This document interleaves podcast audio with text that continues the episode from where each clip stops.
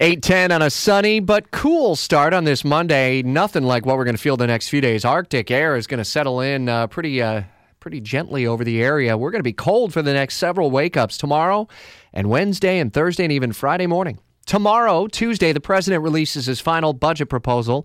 One big local project faces a very uncertain future the long term plans for the Littoral Combat Ship Program at Mayport.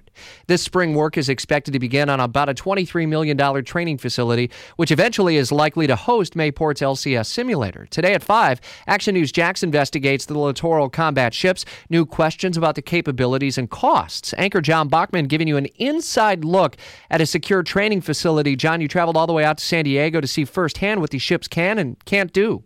That's right. Good morning, Rich. We did. You know, there's been a lot of questions, as you mentioned. The Government Accountability Office released a report a few months ago questioning the capabilities of the LCS program. The Secretary of Defense, there was a memo that was leaked saying, suggesting that he wanted to stop future funding for these ships and the program. And so, yeah, we went out to San Diego. They have a secure training facility out there, and it, it's it's I'm not a gamer, but if you play video games, this is like the ultimate video game. And so we went out there to see exactly what the ship can do.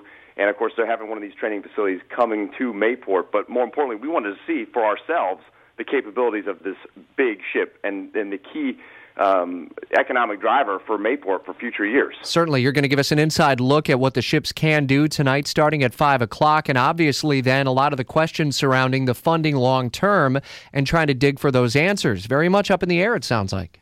It is. Now, you know, it's, it's key to point out, as, as we point out in the story, of course, that we are getting eight LCSs, regardless of what happens with this budget. Those those ships are already paid for. You know, the the Little Rock has already been almost completed. It's headed this way later this year, and then uh, seven more are coming over the next five years. What we're talking about is long range, five years and and more going forward, because the plan was to resupply Mayport. We've lost a lot of ships over the last few years to resupply Mayport, get our numbers back up to about 20 ships, which is you know good for our economy.